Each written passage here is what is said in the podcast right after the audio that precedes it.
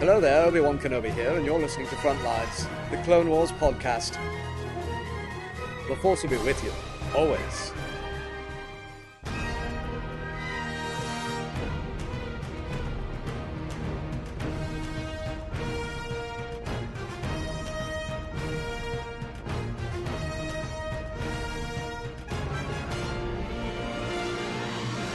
A long time ago, in a galaxy far, far away, the Galactic Republic, confederacy of independent systems, and various mercenary factions vie for control of the galaxy in a seemingly never ending conflict known as the Clone Wars.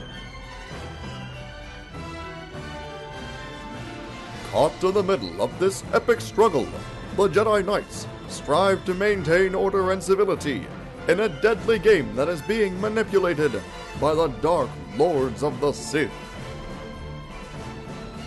From the war torn front lines, Michael Cohen, Matthew Krenke, and their dedicated team of analysts emerge as voices of truth and stability in these dark and deceptive times. Welcome to the 131st episode of Frontlines, the Clone Wars podcast for the episode Crisis at the Heart, the uh, the finale to the Clovis arc. I am one of your hosts, Michael Cohen, along with me, my faithful co-pilot Matt the Crankster Cranky. What's up, Mike? Hey, we're getting ready to finish out Yeah, this Clovis arc. I'm looking forward to that and starting a new a new two part arc coming up. But yeah, let's let's jump right into it, man. What's uh what's going on in the news? I guess not much, huh? uh, not too much. There were some. uh, uh, the Clone Wars got a couple of Emmy nominations. Uh, but Yeah. other than that, I think that uh, I don't know. It's it's uh, it's it's pretty standard. Uh, Yeah, there's yeah. not a lot of Clone Wars news anymore. what with you know Yeah. Clone Wars being We'll done get and this. everything. We'll get this. We got this. These nominations, and then if they get any wins, we'll obviously hear about that. I think they were nominated for four different uh, awards, and, and it was kind of some some uh, I don't know, not not out there like best director, or best story, or best. Uh, I don't even know if they had one for uh, best. Uh, um, voice actor or anything like that. It was all just uh, kind of stuff that's behind the scenes type of stuff. But still, that's cool anyway. You know, I mean, it's still getting recognized even though the show is done. Yeah, Uh, it's kind of cool to see it still get recognized and all the efforts of everybody that was involved with that. They can still kind of hang their hat on that and go, look, we're still getting Emmy nominations and the show's not even on anymore. So that's yeah, cool. absolutely. Yeah, Yeah, tons of you know. There's tons of uh, you know Rebels news and some episode step, seven stuff. I mean, all these rumors are going around about the title, Mike, and, yep. and all this other stuff. But uh, yeah, as far as the Clone Wars, man, we're we're almost we're about halfway there, and uh, like I said, you're not going to see much news going around with the Clone Wars anymore. So, like I said, well, we might hear something about who won some some uh, Yeah. Emmys, but that's about it. So Yeah, I mean, I think once we're uh, wrapped up for this season, which let's see, we've got a two part, and then is it a three part or a four I think part? It's a four part arc. So we have six episodes left after this one, Mhm. and uh, and we're wrapped up. And once that happens. I don't think you'll hear any Clone Wars news from anybody. I think we're the only ones still banging the drum. Everybody else seems pretty geared up for Rebels, but uh, as as we are, uh, I mean, Oh, yeah, next week yeah. we'll Yeah, be definitely. recording a brand new Rebels podcast episode. So, Mm-hmm. um, you know, it's uh, it, it, I- everybody's kind of switching gears over to that. We're getting ready for that. So, Right, we're in that transition phase, Mike. We're getting to the end, man. It's it's been a fun ride, and then we're we got some episodes to go, so I can't wait to finish out the this season. I, I know they got some great stuff coming up, so I'm really looking forward to, especially that Yoda arc. I can't wait to watch Yes. that. So, totally, uh, yeah, so let's get into this final Clovis arc. let's do it. Yoda, my old friend, it is I, Qui-Gon Jinn. The voice I hear does not come from within, but speaks from beyond. You must complete what I could not. Come to Dagobah. The answers you seek are here. The creation of the clone army, kept secret from us, Sifo-Dyas.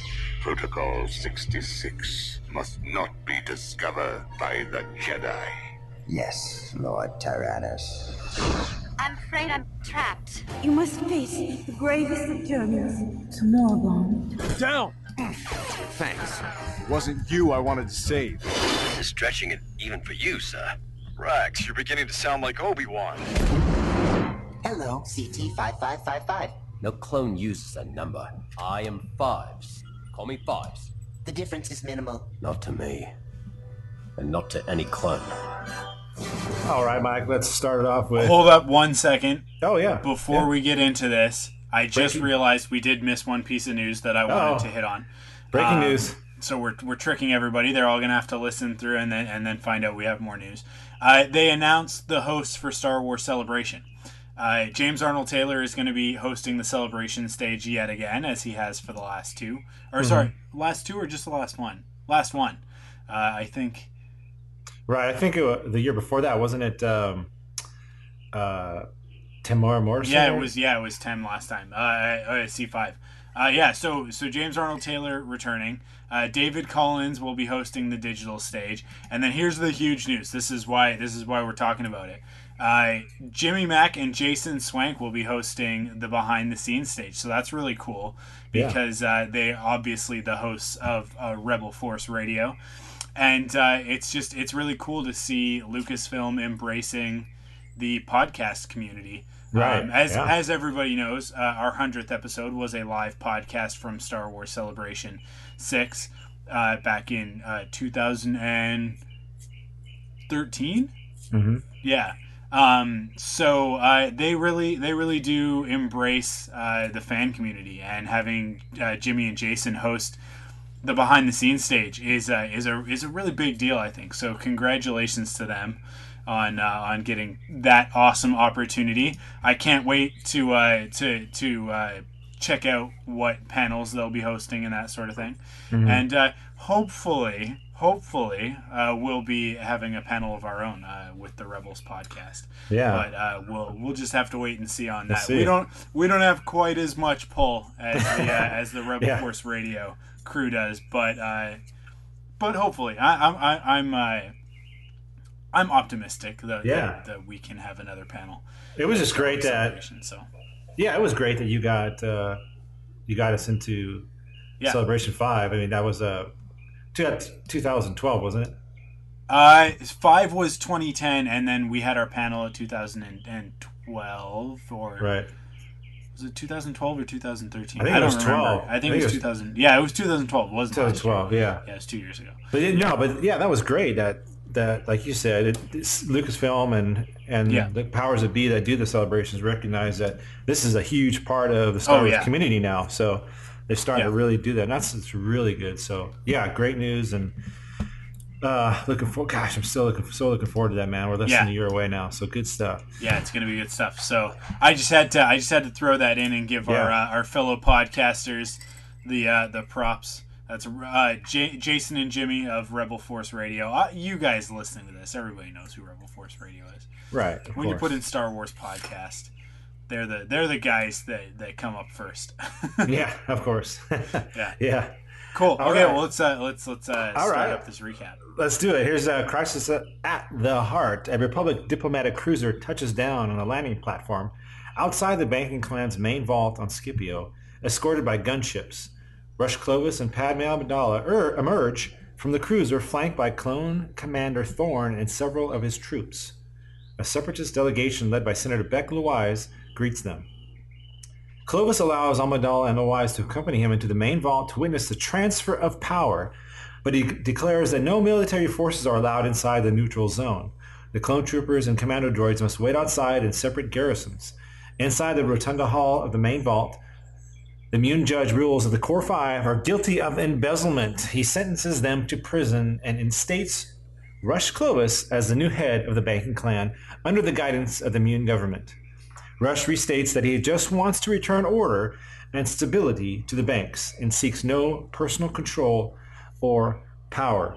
So, Mike, we left the last uh, episode uh, kind of in the same spot. Clovis is getting nominated, and I was more concerned of of you know the separation of uh, Anakin and Padme. That was like the main thing that I got out of the last episode. Was Yeah. like, wow, you know, was this it? But it turns out in this episode, no, they do get back together, like you said, and, and see each other one more time. But, but um, yeah, they're back. You know, they're on Scipio. Clovis is here. He's ready to take over. And there's a couple of things that I got out of this episode, and we'll get into it later about the Muun, the Muun government, and the Muuns in general. And uh, Clovis, you know, he, he's he's kind of he's not necessarily a bad guy. He just caught he just gets caught between a rock and a hard place in this in this whole thing, you know. And, and it's hard to see him as a quote unquote you know bad guy. He just makes a couple of bad decisions, and he thinks he can handle it. Yeah. And we find out that no, he's he's he's way out of his league in this thing. So, uh, but no, we start out here on Scipio Mike and uh, the Muuns. I was to ask. I was going to say this about the Muuns too. It seems, Mike, that they are not like we we saw them in episode two in that one scene with Dooku, and he all meets with the Separatists, and you see the Muuns there. I wonder if this is this core five was supposed to be in episode two. I mean, is this the same type of people? Because it seems like the Muuns are not a bad species. They just had a couple of bad guys that were in control of this this bank thing. What do you think? Yeah, it's uh, it's interesting because the banking clan are kind of seen uh, initially back in the day as as members of the the separatists, but as we find out throughout the course of this and in other EU material, that sort of thing, the the banking clan's actually pretty neutral. Um, it's just I think in, in episode two, what you're seeing is a member of the banking clan stating that the that they'll support the separatists. But um, it's actually really cool because this past week uh, on on Game of Thrones, Mhm. they had uh, they mentioned this this place called the Iron Bank. They find we finally got to see it. Um, I guess it might be spoilers. I don't think any of this is really spoilers though. And it's it's a very similar thing where it's like there's a war raging and the Iron Bank is lending money to kind of everybody um, because at the end of the day they don't really care who wins the war, who loses the war. They Mhm. just care if they balance the books, right? Um, Yeah. As we found with this Star Wars storyline with the during the Clone Wars, they're not balancing the books. They're taking advantage of this war to uh, to to embezzle and, and try and get away with something, right? Um, Mhm. amidst all the chaos and all of the the borrowed money and that sort of thing.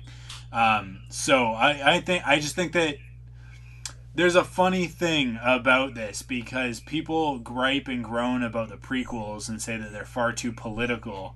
and then a show like Game of Thrones comes along, which is more political, right?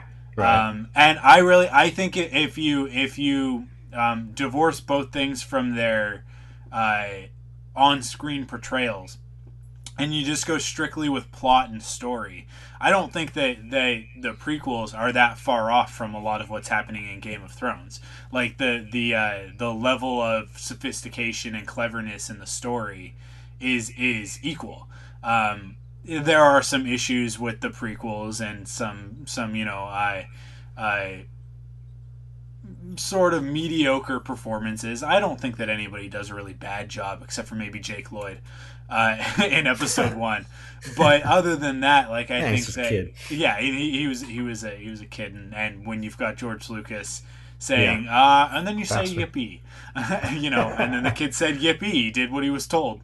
Yeah. Um, but I, other than that, like I think, and and from some actors you get really great performances, but other than that, I think that you're getting a very similar, uh, ama- like kind of content, and this story and how how uh, many similarities there are between this and that, and then both of those stories, uh, Game of Thrones and the Clone Wars, and how they relate to reality, uh, is all is all very interesting. I think, um, and and it's a it's a cool look at it, and uh, and obviously where we end up with this, finding out that Palpatine once again, Yeah. he's just manipulated this whole thing, the whole ev- both sides Yeah. um, Genius. are, are at his mercy. And Yeah. the thing that I love is that you put Dooku at the head of the the the separatists, and so everybody assumes that the separatists are evil.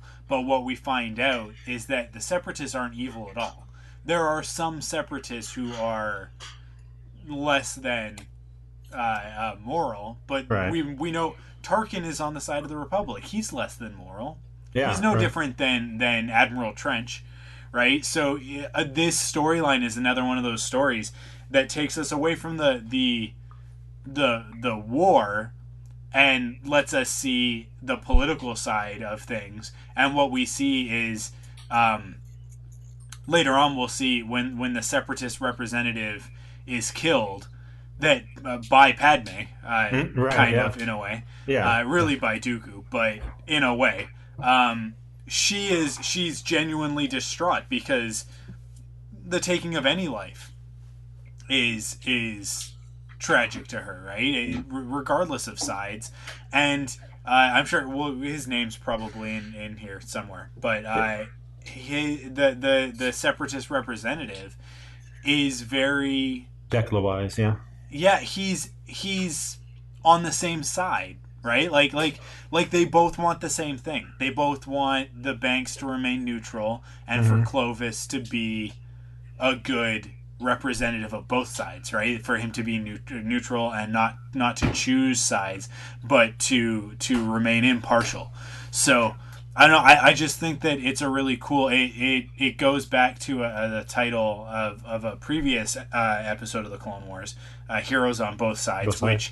which Mhm. harkens back to episode three, where we find out, you know, it's not really a cut and dry situation. There's not, they're not, nobody is actually evil, eh, with the exception of the Sith, right? Like they are, obviously, du- uh, Dooku and Palpatine are manipulating everything Right. in order to get power and, and, and control and all of these sorts of things. But the war is between two different ideologies and neither one is right neither one is wrong the, the senate is corrupt right the separatists are absolutely right Mhm. so it's it's uh, i don't know it's just interesting when when a story that seems like it's not really about the war informs so much more of it and i think if if Star Wars fans who have maybe written off the Clone Wars or written off the prequels could get over themselves a little bit, step back and just watch it for the content and not not be so critical and not be uh, as uh, like a little bit jaded and cynical as they are towards the prequel era. I think you would find like there's tons of great stuff, you know. Uh, but I mean that's nothing new. That's nothing new coming from us. That's we've, we've been saying this. We've been banging this drum for six years, right? So Yeah. Anyways, Yeah. uh, I'll, No, I'll. I'll continue here. Okay. Uh, Clovis settles into his new office in the spire at the top of the main vault fortress. As he takes in a majestic view of Scipio of the Scipio Mountains, he is startled by the sudden holographic appearance of Count Dooku. Dooku congratulates Clovis on his achievement, but threatens to expose their partnership to the Republic unless Clovis shows favor toward the Separatists. Rush is determined to keep the banks neutral and refuses to give in to the court's to the count's demands. Dooku counters by refusing to pay back any interest on the separatist loans, which will cause the banks to collapse unless Clovis raises republic interest rates to compensate for the loss. Senators Amidala and and uh, Loise, Louise, Loise, uh, appear before Clovis and four newly appointed Muun bank leaders inside the main vault rotunda. Clovis' first decree is to raise the interest rates on loans to the Republic, which he claims is a necessary measure to stabilize the banks. Padme is shocked and vehemently objects, but Clovis departs without further explanation. So this is where, Mike, I see that, you know, Clovis, he's just like, I don't know, maybe he's not as smart as maybe I thought he was, but he just gets manipulated like crazy here by, by Dooku. And he actually thinks, like, you know, Clovis thinks that he can do this, and he's, you know, he's tells, hey, I'm going to lead without prejudice. I'm going to make sure that everything is on the on the up and up and everything. And Dooku is like, no, no, no, hold on a second, dude.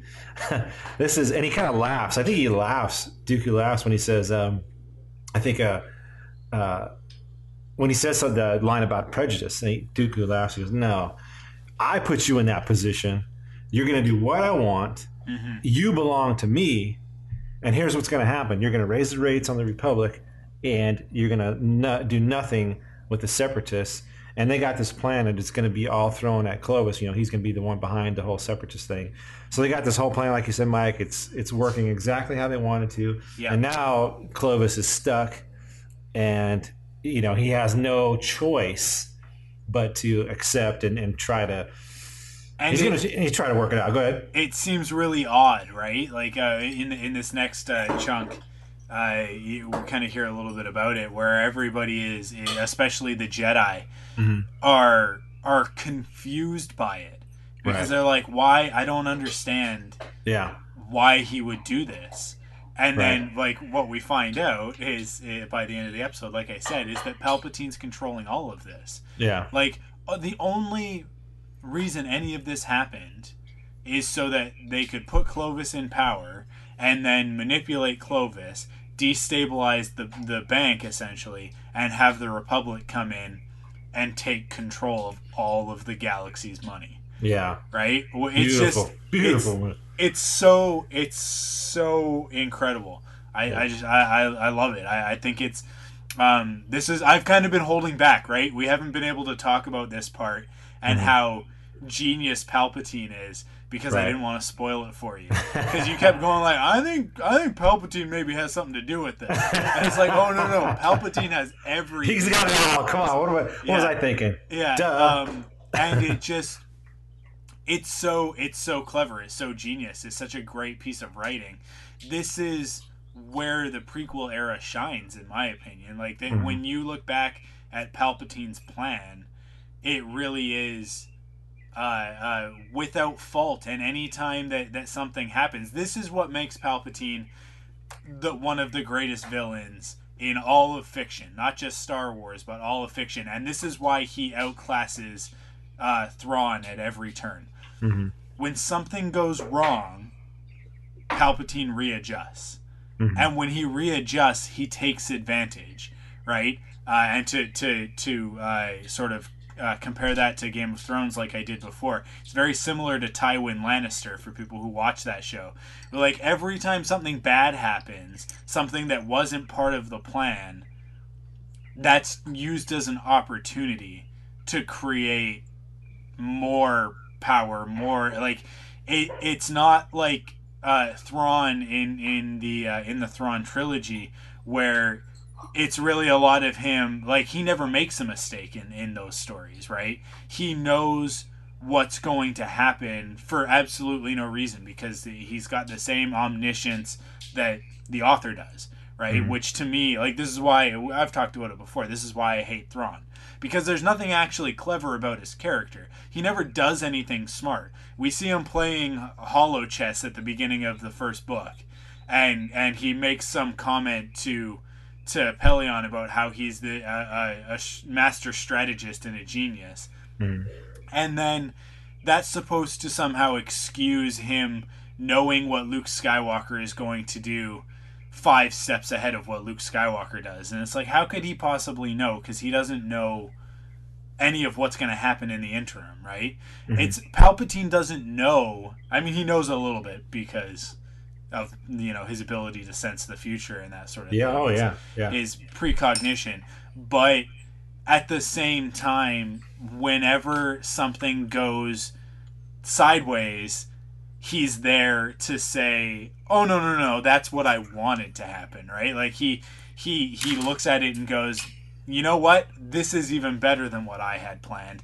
Let me use this." So I think we see it in twofold in this in this story, which is why it works so well.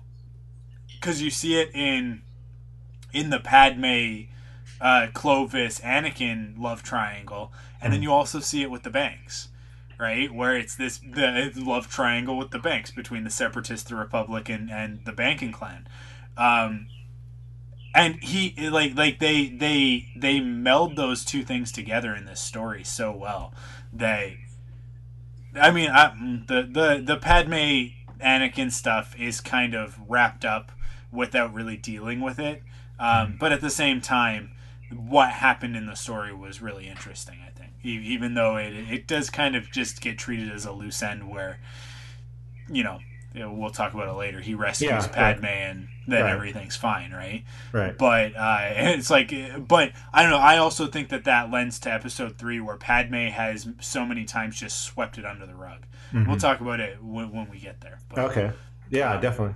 Go, go Uh, ahead, read the next uh, chunk there. On Coruscant, members of the Galactic Senate are outright outraged by the news, especially once they learn that the Separatists are not receiving a similar hike in rates. Yoda, Mace Windu, and Anakin Skywalker observe the turmoil in the Senate. They're at a loss to explain Clovis's actions. Yoda admits that Anakin may have been right to dis- distrust Clovis, but even Anakin believes there may be something else at work here. Chancellor Palpatine urges restraint until they learn the full extent of the situation. And you just said this, Mike. You were just talking about how Yoda and them they they can't figure out why and why now, what's going on. But I I do like the fact that Because it Yoda- makes no sense. Like, yeah, exactly. I and another thing I got too was that Yoda, he he's starting to trust Anakin a little bit here. He goes, "Yeah, you might be right of what's going on," and I just wonder, you know, like does he, he Yoda? He goes, "Thank." He thinks that Anakin's right. I just wonder if he knows, like, I don't know if it was this scene or another scene where he mentions uh, his. Oh no, it's in another scene. Another scene. Never mind. He talks about uh, him and his feelings about Padme, and I think it's it's just a little later. We'll get to there. But yeah, just the fact that Yoda, you know, is kind of giving Anakin a little bit of like, "Hey, man, you you were right. You know, maybe we should listen to you more." But of course, Mace never does, uh, especially in Episode Three. Otherwise, things could have been a lot different. But let's go ahead and continue, Mike. Uh, a separatist attack fleet emerges from hyperspace and cruises towards Scipio.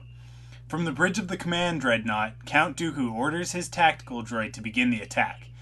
A separatist invasion immediately following Clovis' rise to power will make it seem as though Rush was working with the separatists all along. At the main vault landing platform, the clone troopers spot the incoming ships on their scanners. Commander Thorn calls Senator Amidala on, on his comlink to warn her of the attack, then rallies his men for battle. The clones try to mount a defense, but the droids have them caught out in the open. Vulture droid starfighters and hyena bombers strafe the landing pad, destroying the Republic cruiser and gunships before they can get off the ground, with many clones still inside. Droid gunships land on the platform, deploying groups of super battle droids and commando droids to finish off the remaining clone troopers. Commander Thorn holds his ground, blasting as many droids as he can with, uh, with his rotating laser cannon, but the enemy numbers are too great. The droids close in around Thorn and shoot him dead. With the platform secured, Count Dooku's solar sailor comes in for a landing. Dooku emerges and steps over the fallen clones and droids as he walks briskly towards the main vault.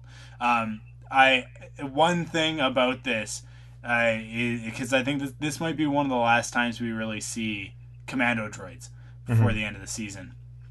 Because we don't see a lot of battle droids, a lot of separatists in the Yoda arc or in this this next uh, Jar Jar Mace Mhm. Windu arc, because they kind of they deal with other stuff.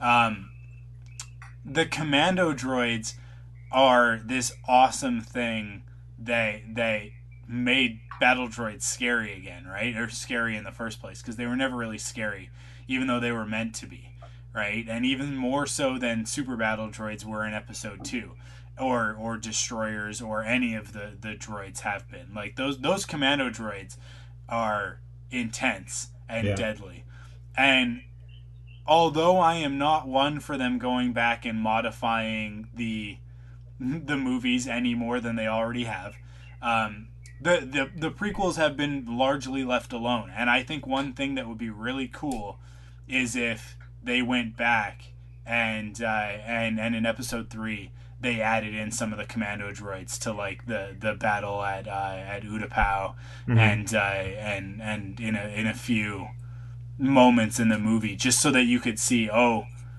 there are these really deadly battle droids that that they started using during the clone wars there's a reason why you mm-hmm. know the the the republic has been waging this war because the the battle droids other than their superior numbers seem to be kind of Yeah. easy for Oh, clone yeah. troopers to take out right so Yeah, no problem. i would love to see them add some into episode three that would be really cool Now the the you're talking about the commando droids.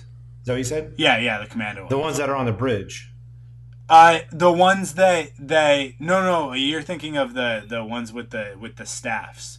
Those are the guard droids or whatever. I'm talking I'm about thinking like of I'm thinking of the assassin droids, and then there's the assassin droids, and then you got Okay. the droids that are on the bridge with Dooku. Um, I, I, I thought those were the commando droids, but I, I'm, I could be wrong. No, those ones are those. I can't remember what they're called. I think they're just called guard guard droids or something like that. But it's the the the they're the battle droids that have like the smaller, like they have the more squat nose, Mhm. the more rounded head, but and then like sort of a, bit of a. They're kind. They're somewhere in between super battle droids, which are kind of like tanks, Right. and then uh, the the regular battle droids, which are just infantry, right? Mm-hmm. Right. Okay. They're kind of like the Marines of the battle droids. Like they're quick, they're fast, they're efficient, Mhm. um, and they're deadly, right? Because those the the commando droid or the the super battle droids are slow. yeah, it's, right? there's a slow, big, Yeah, like things, they're just right? they're just kind of meant to be um, heavies that they Right. that distract, right? Mhm. But um, but those commando ones are, are really the deadly ones. Right. Kind of they're that darker brown and and they've got that that different the different head sculpt. But right. um, I just I, it'd be really cool if they added some of those in. Oh yeah, and well, and let's talk about this scene because, like you said, they were all over the place. Battle droids, super battle droids, and wow, talk. I mean, the the this, the uh, the Republic is just severely overmatched. I mean, they got just demolished on this platform here, and and it was actually quite a a serious scene with um, was it uh, Commander? What was the Commander Thorn? uh, Commander Thorn. I mean, he's getting he's got he gets, he gets shot a couple times. He's still going at it. You know, he's still battling. So either he's just tough, or hey, that armor really does work. You know, he gets he gets hit a few times, and and it's quite a scene uh, as he finally finally goes down at the very end, and and you get a good shot of it. It's just like whoa, that was kind of a crazy, violent. Uh, violent action right there but they just get decimated wiped out and like you said we, like we talked about earlier you know, here's Dooku, and he says, "quote He's making Clovis look like he's a separatist." So this is this is part of their plan here, of blaming everything on Clovis. Um, let's continue. In the Chancellor's office on Coruscant, Anakin, Padme, and Mas Amedda watch a holographic transmission from Padme as she tran- uh, as she reports on the separatist invasion of Scipio. Palpatine orders her off the planet immediately, but she says she is trapped. A commando droid enters the picture and grabs her. Uh, and the signal goes dead. Palpatine orders Mas Amedda to call for an emergency session of the Senate, and he tasks Anakin with uh, resolving the crisis on Scipio. Our garrison has been attacked by the Separatists, and it appears they are staging an invasion of Scipio. An invasion? What do they hope to achieve? With this news, the Senate will vote immediately to attack Scipio. It appears war has already come to Scipio. I want you off that planet immediately. I can't. Surely you can get to a ship. General Skywalker, I'm afraid I'm trapped. Let me go. Invoke an emergency meeting of the Senate. There is no time to lose. I feel it is only right that you should handle this matter, my boy. A lot will be entrusted to you. Well, Mike, and, and here's the scene that it's, I just here it is again with Palpatine, right? He comes in and he says, "Hey, Anakin, this is what I want you to do." And you know he's smiling, he's grinning from ear to ear as he walks away. The camera uh, kind of points in his face, and he has a smirk on his face, right, Mike? And he's just he's just loving it. You know, he's got the smile that he's trying to hide. Like, yes, more more manipulation of Anakin here, and the other question I have is, you know, you talked about precognition with him, with uh, Palpatine, right, Mike, or Sidious, whatever. Yeah. And, you know, I wonder if he already knows of the relationship, or just that there he, he senses that that there's something going on with him, and that's why he's pushing Anakin to do all this stuff with Padme. She's always in danger. It's always weighing on Anakin, you know, emotionally. It's taking its toll. It's you know breaking him down. You know, just time after time, just a little bit more breaking, breaking, breaking down. So I just wonder if you think Palpatine has an idea that uh, his little romance with, or his wedding, actually his wife is Padme. What do you think? I like if if he knows about it. I think Yeah. he knows. I don't think that Anakin has told him. Right. Um, like because Anakin's told him other things, like about about the the the sand people and that sort of thing. But Mhm. I don't. I I do think that that Palpatine knows. But I think Palpatine knows because Palpatine knows everything, right? Like, yeah. Right. He's Yeah, uh, yeah. he's got spies and he's got he has ways of finding out, right? So um I don't think that Anakin and Padme ever really do anything to hide it as so much as like never being seen in public together. Mhm. But Anakin comes back from the war and whenever he does, he's he's with Padme, right? Like Right. whenever he's on on Coruscant, he's with Padme. So I don't think that it takes much for Palpatine to figure it out, right? Mhm. Um, and as we as we heard in the last episode with with Obi Wan uh, and his conversation, it's Yeah. not that these sorts of relationships are uncommon Mhm. in the Jedi Order, and the feelings are not um, unexpected. It happens. It's Yeah. what you what you do about it, right? So I do think I think that that if anything, Palpatine is there, sort of manipulating it, pushing them together more often than not, because That's he what I can think, use yeah. that to Yeah. his advantage later, right? So Yeah, definitely. That's why I think he does that all the time. Is he's always pushing Anakin to, to especially help her. Yeah. Because the more danger she's in, and the, the more chances of her dying, is that chance that he's gonna just lose it, and like he ultimately does. So, um, but yeah, I just I saw that, and I had to ask that. Go ahead. I think. Uh, go ahead, Mike. Your turn. Uh, sorry, where are we? We are at battle droids. Uh, ba- sorry, battle droids drag Padme into Clovis's office, where Rush stands with Senator Lawise and Count Dooku. When Padme refuses to join their cause, Dooku orders the droids to arrest her. Lawise objects, and Padme grabs a battle droid's blaster. She points it at Dooku, but he takes control of the weapon with the Force, causing her to shoot and kill Senator Lawise. Dooku declares that the Confederacy is in control of the banks and thanks Clovis for his role in this plot. Padme is saddened, believing that Clovis's newfound idealism was a lie all along. Rush insists he had no choice. Yeah, this was a scene that I really enjoyed too. Dooku doing what he does and Yeah. using the Force to have Padme kill Lawise. I was like, whoa, that was nice. But yeah, here's what I'm talking about as far as Clovis. He's, you know, I don't necessarily. He obviously didn't want this to happen like this. You know, he wanted to help. He was he was generally like Padme said when he fixes his mind on doing something.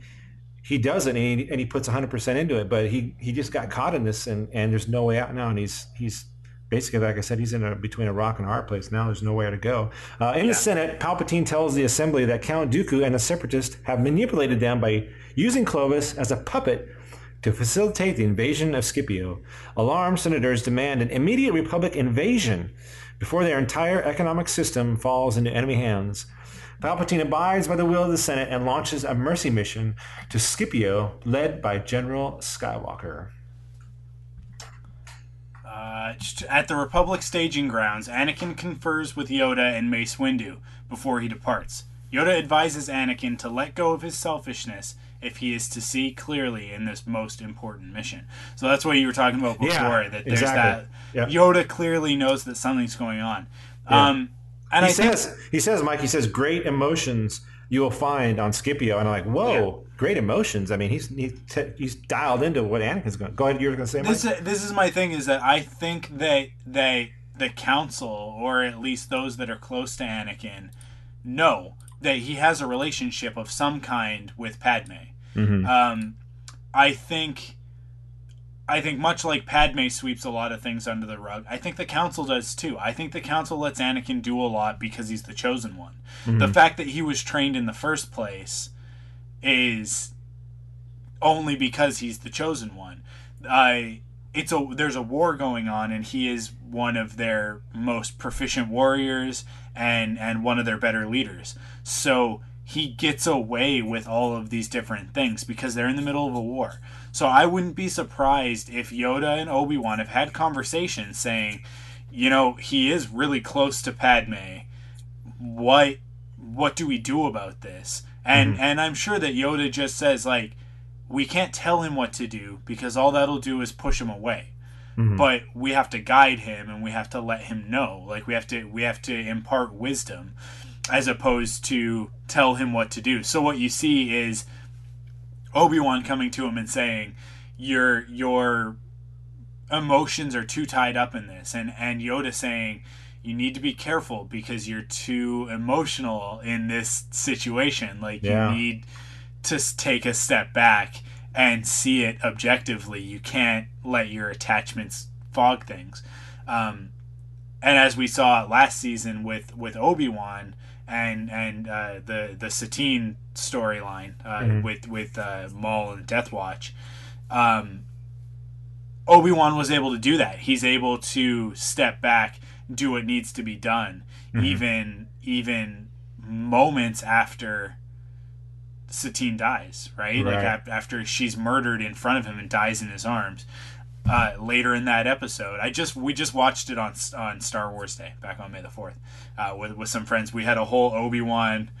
we start we we watched A New Hope, Empire Strikes Back, and then I ran my friends through like all of the best Obi Wan Clone Wars stuff. Like we started with Nice. the with the the Satine arc from season two, season two I think, yeah. Um, and then we did the uh, the Darth Maul uh, when when we skipped the the the Night Sister stuff with with Savage and went straight to the Darth Maul stuff, Mhm. and then we finished off with the Death Watch stuff from season five, and we watched all that on Star Wars Day. So it's all like right in my uh, in, in the forefront of my mind. Yeah, it's like a Rolodex. It's right there. Um, uh, let's continue here. As Dooku leaves the main vault and returns to his ship, he contacts Darth Sidious with an update from Scipio. Sidious tells Dooku that the Republic forces are on their way. Dooku informs his master that their deception was a success, and now it now appears that Clovis masterminded the Separatist takeover. Because of this treachery, control of the banks will be placed in the hands of the Supreme Chancellor.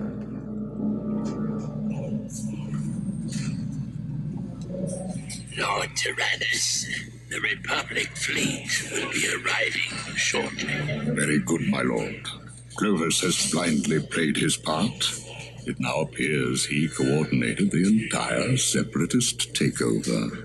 And because of this treachery, the banks will be firmly placed under the control of the Supreme Chancellor. There you go, Mike, and that's wow. Yeah. Great, you know, there it is right there. I mean, he's telling us what is going to happen. Part of his scheme all along. It looks like it's going to happen. I mean, I'll, we get to the end, we'll see what, what really happens. But man, like I said, just this series and what it's done. I mean, Palpatine was already a great one of the highlight characters of the prequel trilogy, and now to to all the stuff they put in the Clone Wars. I mean, geez, great. Like you said, not just best villain of of sci-fi or whatever you want to say Star Wars, but I'm talking you're talking like you said best villain, uh, Oh, top yeah. top villain of of all cinema. So great stuff. Go ahead, Mike. Uh, the Republic fleet emerges. Oh no, I'm I'm back up. No, you're that's right. right. Sorry, hey, it's because the last one was the Separatist fleet emerges. uh, the the Republic fleet emerges from hyperspace and engages the Separatist space forces around Scipio. Anakin, Captain Rex, and a squad of 501st troopers ride in a gunship headed for the surface, and clone pilot Hawk leads a fighter squadron that will give them air support when they land. Aboard the Separatist dreadnought, Dooku orders his fleet to withdraw. His tactical droid protests that they still have droid forces engaged on the surface, but Dooku orders them to be abandoned. The Separatist ships break away from the Republic cruisers and jump into hyperspace. Uh, start off here with some more pretty pretty good uh, space battles. Ends up with a with a nice space battle. Got some classic. Uh, uh, was, it uh, Y wing sounds?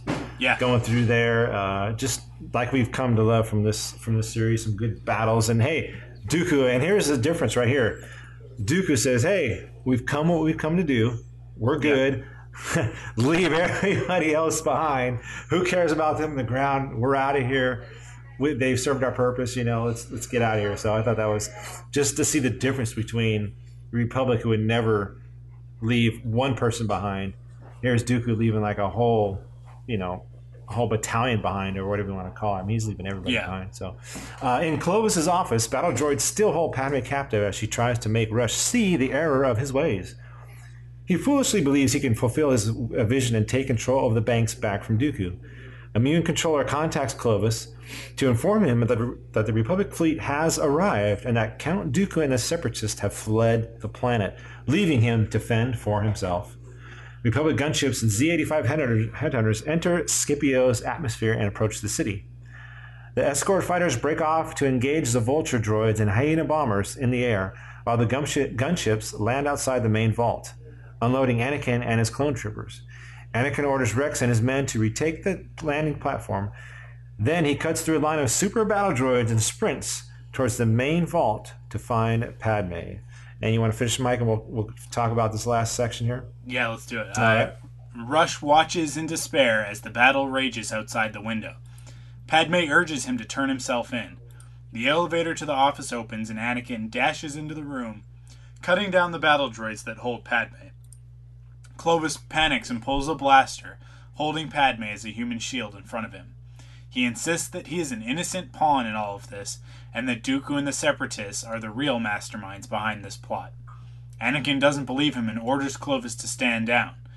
Outside, Hawk shoots down a vulture droid that was in hot pursuit of one of his fellow clone pilots. The wreckage of the droid ship crashes into the base of the spire, just below Clovis's office. The room shakes violently and the whole spire begins to fall, and Anakin, Clovis, and Padme slide across the floor toward a treacherous fall into the mountains below. Anakin secures his footing and grabs onto Clovis and Padme, each with one hand, but he cannot hold on to both of them for long. Clovis tells Anakin to let him go, but Padme protests. Clovis apologizes uh, to her friend. Sorry, Clovis apologizes to her before letting go and plunging to his death. Anakin pulls Padme up and they climb to safety. Back in the Senate, Nix Card officially blames Rush Clovis for the disruption that had occurred. In the interests of stability, he cedes control of the banking clan to the office of the Supreme Chancellor.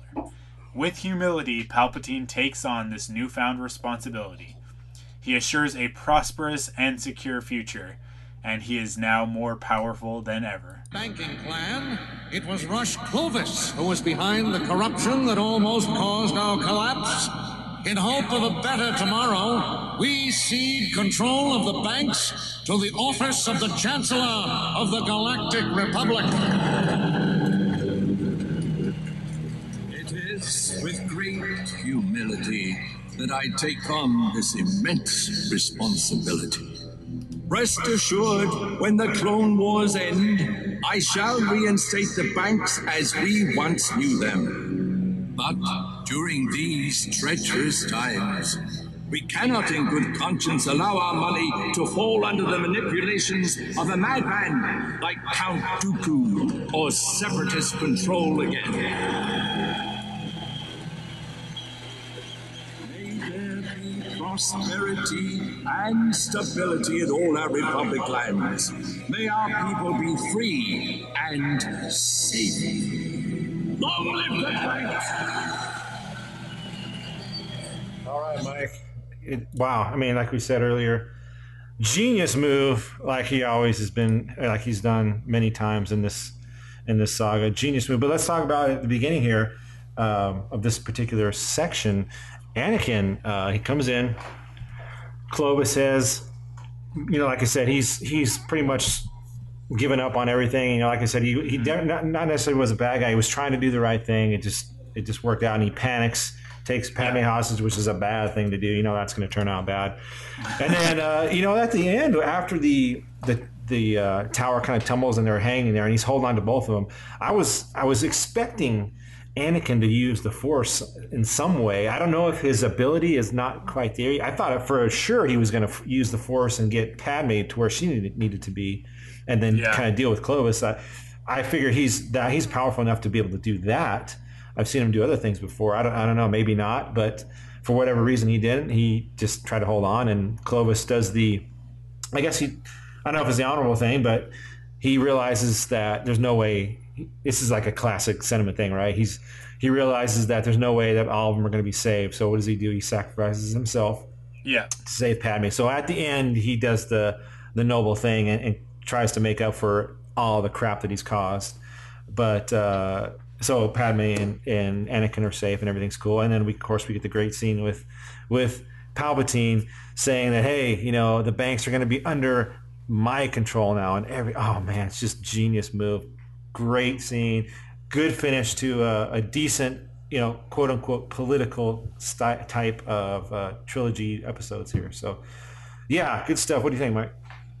Yeah, I, you know, of all of the uh, the the political episodes that they ever did on the series, this Mhm. is the best one. Yeah. Uh, they they they finally did it. They finally pulled it off. They did a Padme story about politics. They had the right balance of everything. It had the right balance of drama, um, political intrigue, uh, action, and and uh, maybe could have used a little bit more humor. But Mhm. but uh, but other than that, it, it's solid. Really really really good. Yeah.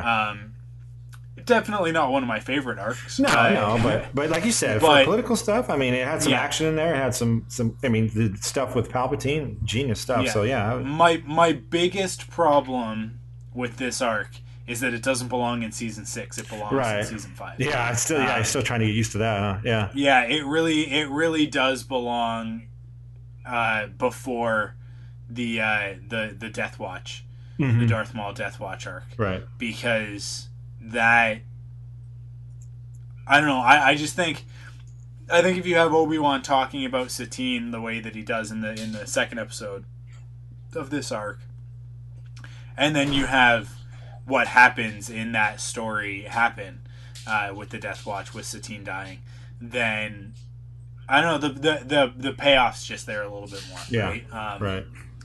And uh, it, it seems like that's where it was originally meant to be. So when they released that official chronology, uh, you know, it might be official by their standards, but F level canon, uh, which is still a thing, canon. they can wipe out the EU, but they can't wipe out F level canon. know, F- yeah. Um, this this story comes right before Mhm. the Death Watch stuff. Mhm. Uh, that's where I would.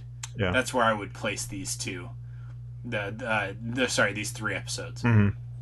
Um, because they, they just feel really out of place in in right. in this season. I could see that, Although the the one thing that that does place them well is that everything this season seems like a a ramp up towards episode 3 Mhm. and this is just one more piece of Palpatine's puzzle, Right, yeah. uh, where he, he gains control of the banks. So. Mhm. Yeah, good stuff. And and just I just I had something written down here as well as far as that end battle too. I mean they they use some of the classic stuff like the targeting system. I, I uh, of the uh, the ninety five headhunters. I don't know if you remember Yeah. seeing that the targeting system and and just some of the music too. There's some more cues to the uh, Yeah. classic.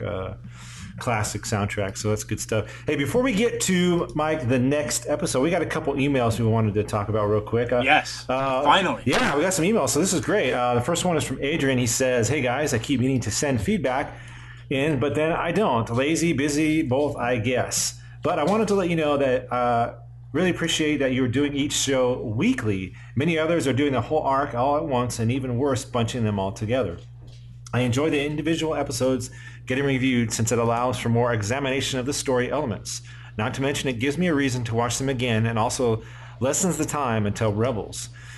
I kind of wish uh, Disney, Lucasfilm, Net- Netflix would have released the individual episodes weekly, or at least one uh, released one arc per week. Is basically what he's saying. That would have been more in the spirit of the type of serials that inspired Star Wars. Also, the uh, dr- drastic tonal shift between arcs seems more normal when you watch week to week. I found myself having trouble getting into each arc of season six as I was still processing the previous arc. I found I needed to be in the right mood, whereas the season one through five, I was always hungry for the next episode.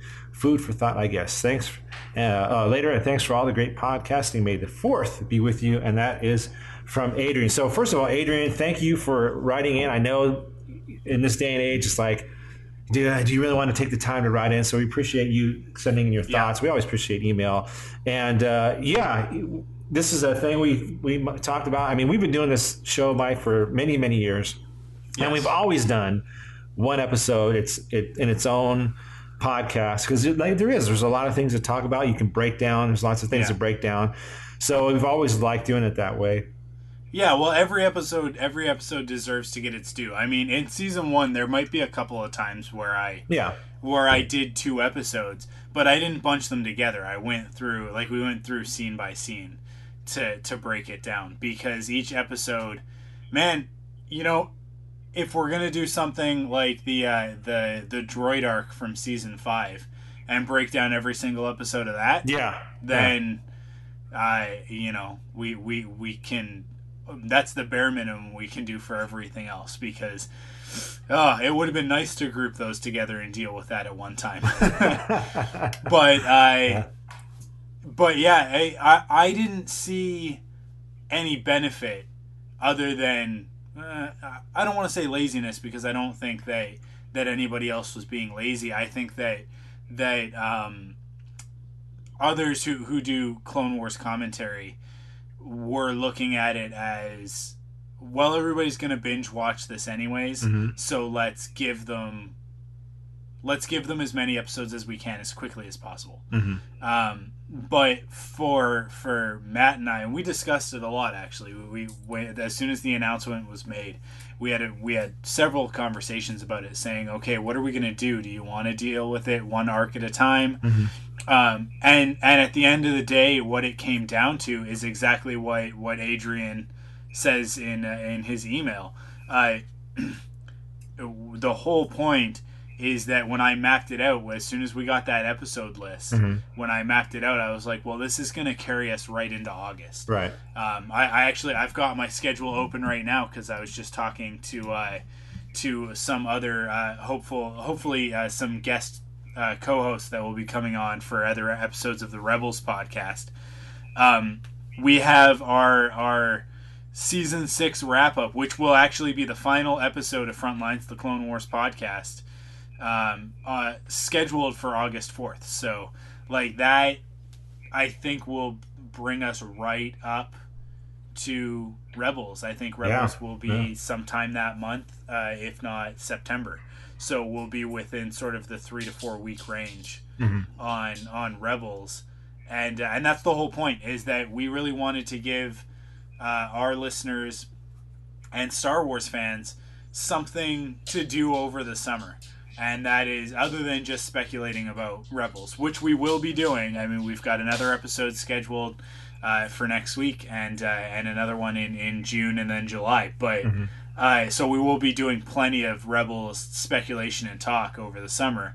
But we will also be doing a lot of Clone Wars talk. So um, every episode deserves its due, especially when the season as a whole. I'm really excited for for you, Matt, to see uh, the Disappeared Part One and 2 um, coming up Okay. because it's uh, I do think it's it's actually a really great arc um, with with Jar Jar and uh, and Mace Windu, but uh, every single episode in this season is good. Mhm. There isn't a single one that I look at and go, oh, I really don't want to do an episode about that. Every single one of these episodes, all 1, 2, 3, 4, 5, 6, 7, 8, 9, 10, 11, 12, 13 episodes are top notch. Mhm. They're they're they're all excellent, especially those first four and those last 4 Mhm. They are some of the best episodes of the series, and uh, and and they they deserve to be to be talked about in the same depth and and breadth that we have every other episode of the series. Mhm. Um, we're and the the shameful thing is that we're gonna finish up just shy of 150 episodes of of Frontlines. Right. Um, Yeah. And uh, and I don't know, maybe maybe we'll we'll figure out a way to get us right to that 150 mark, but it doesn't look like it. We're gonna we're just gonna gonna s- so close, So close. but not close enough to go. Oh, we'll just do three more episodes, Mhm. right? Uh, like I think I think we're we're gonna hit about 140 and then we're done. Mhm. But I yeah. Mm. Um, I, I I just I, I I didn't see a point to not talking about every episode. No, no, it's it's been our formula and it's and it's Yeah. been working. So and he talks about these tonal shifts and I haven't obviously noticed that because I am taking these one at a time. So every time I'm Yeah. watching it, I have I've had the, at least a week span to to kind of. I mean, it's it's so funny because you you've taken them one week at a time, Mm-hmm. uh, sometimes with a break in between, and I did the opposite and watched the whole season in one day. Yeah, with right. no breaks. No breaks. no breaks. Yeah. Um, and you know what? Like, I, like I understand where he's coming from, and maybe, and that's that's a that's a totally valid point. Personally, it doesn't bother me. Uh-huh. Um, in fact, I kind of like that you start off with a very serious, very intense story. You move into uh, a more interesting, um, thoughtful story for the second one because it's definitely more uh, more cerebral for the Clovis arc. Then you get some good comedy in the, in the third arc, and then you finish with the spiritual side of Star Wars, Yeah. which uh, the the beautiful thing about that, the awesome coincidence. There is no coincidence, you know, it's the Force.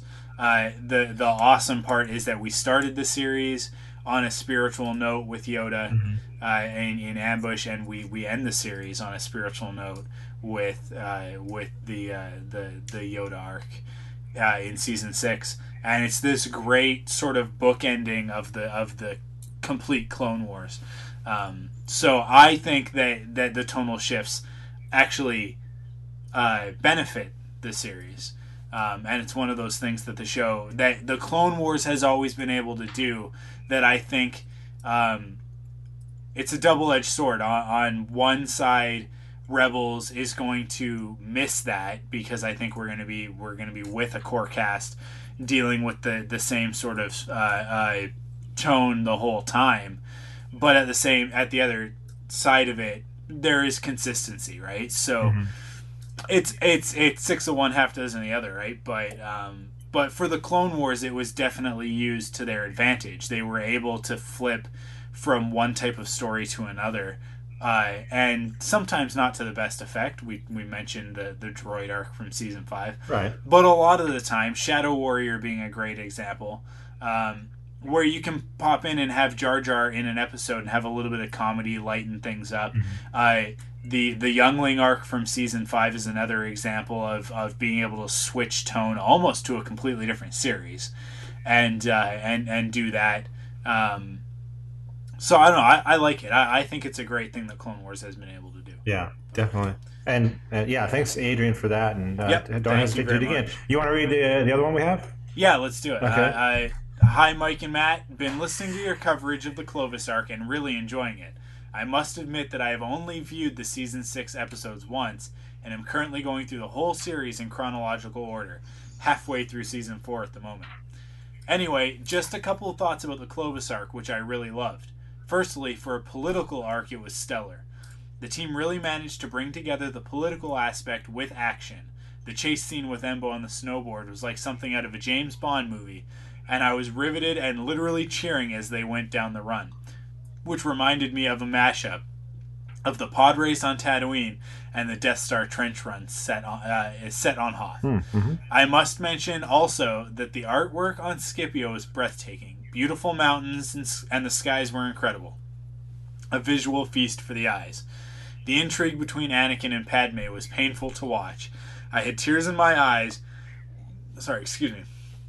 I had tears in my eyes when she said that they needed some distance and shouldn't see each other for a while. Yet it all explains so much about Anakin and his fall to the dark side. The whole series of the Clone Wars has shown how Anakin has progressed further and further toward the dark side, thus negating the statements some people have made that his fall in Revenge of the Sith is too abrupt. I must admit also that certain aspects of the story have slipped my mind, like the Core 5 siphoning off money. Yet the overarching scheme of Dooku and Palpatine was masterful to say the least. When I realized how intricate a plot they had devised and the webs they had spun, I literally stood up and started shaking my fist at Dooku for his deviousness and duplicity. Sidious really figured that one out, and the end was brilliant.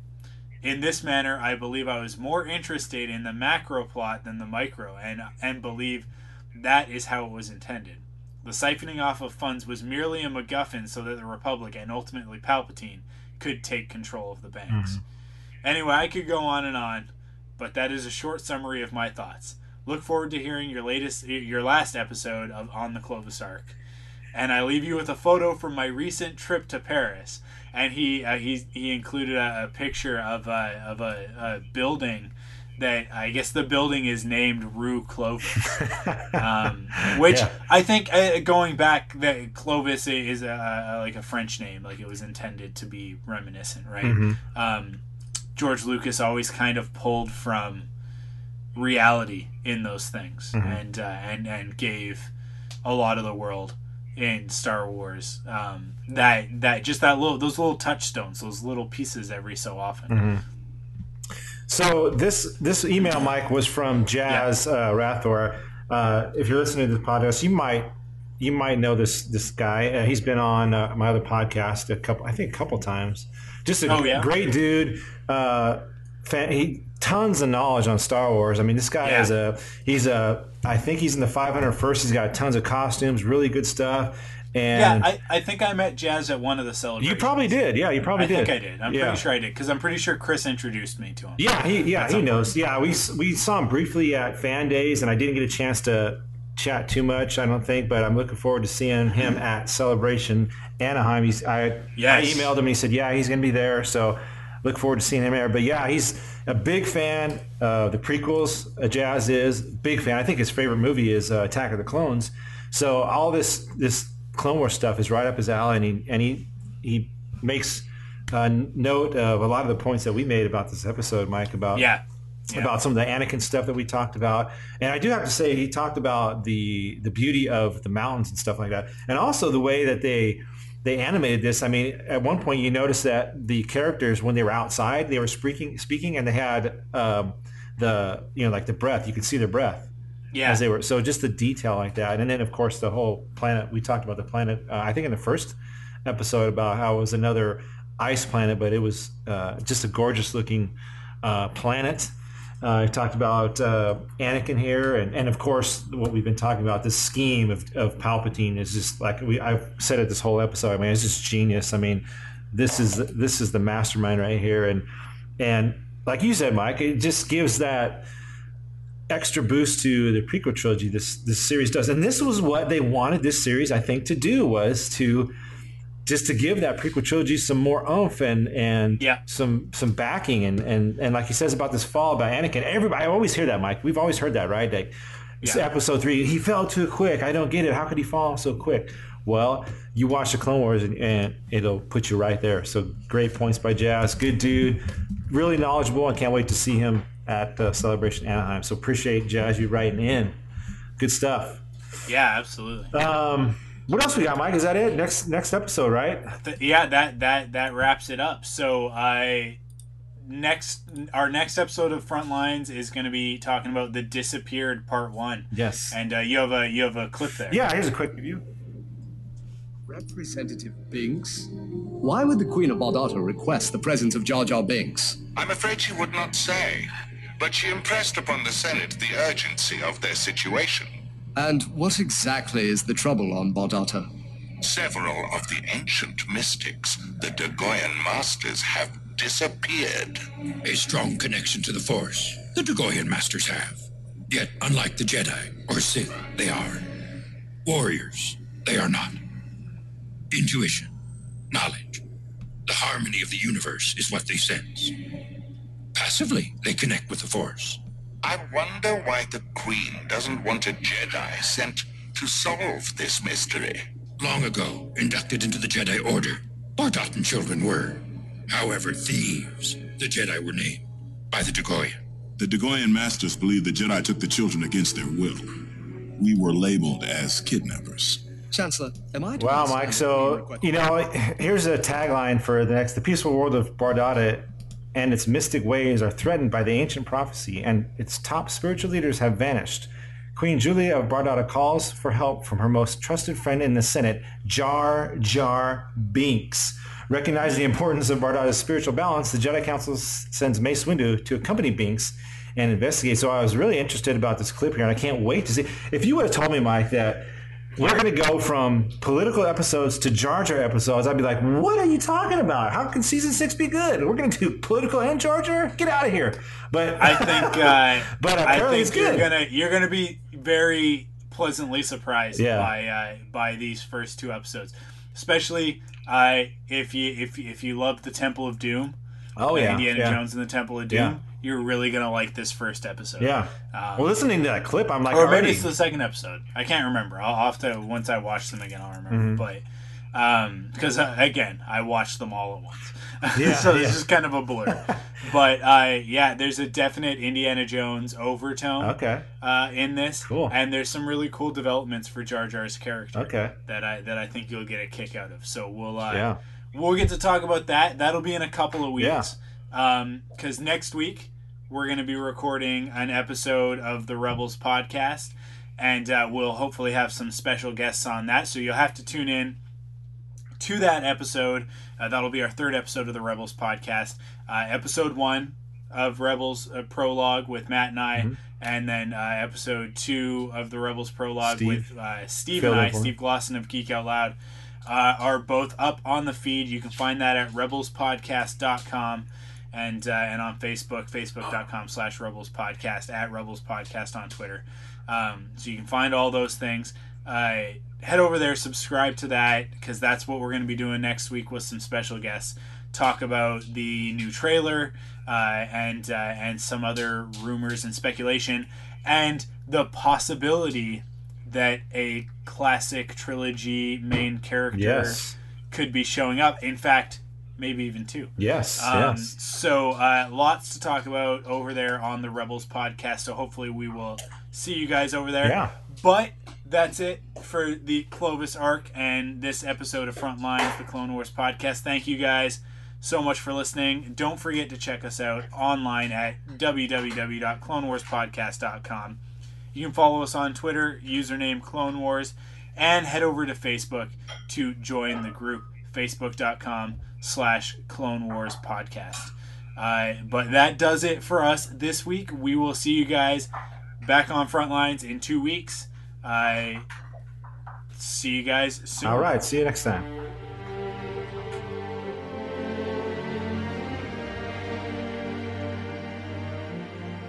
Well, another close to another wonderful show. Obi-Wan Kenobi here saying thank you for listening to Frontlines, the Clone Wars podcast. Force is strong with you all, and it will be with you always.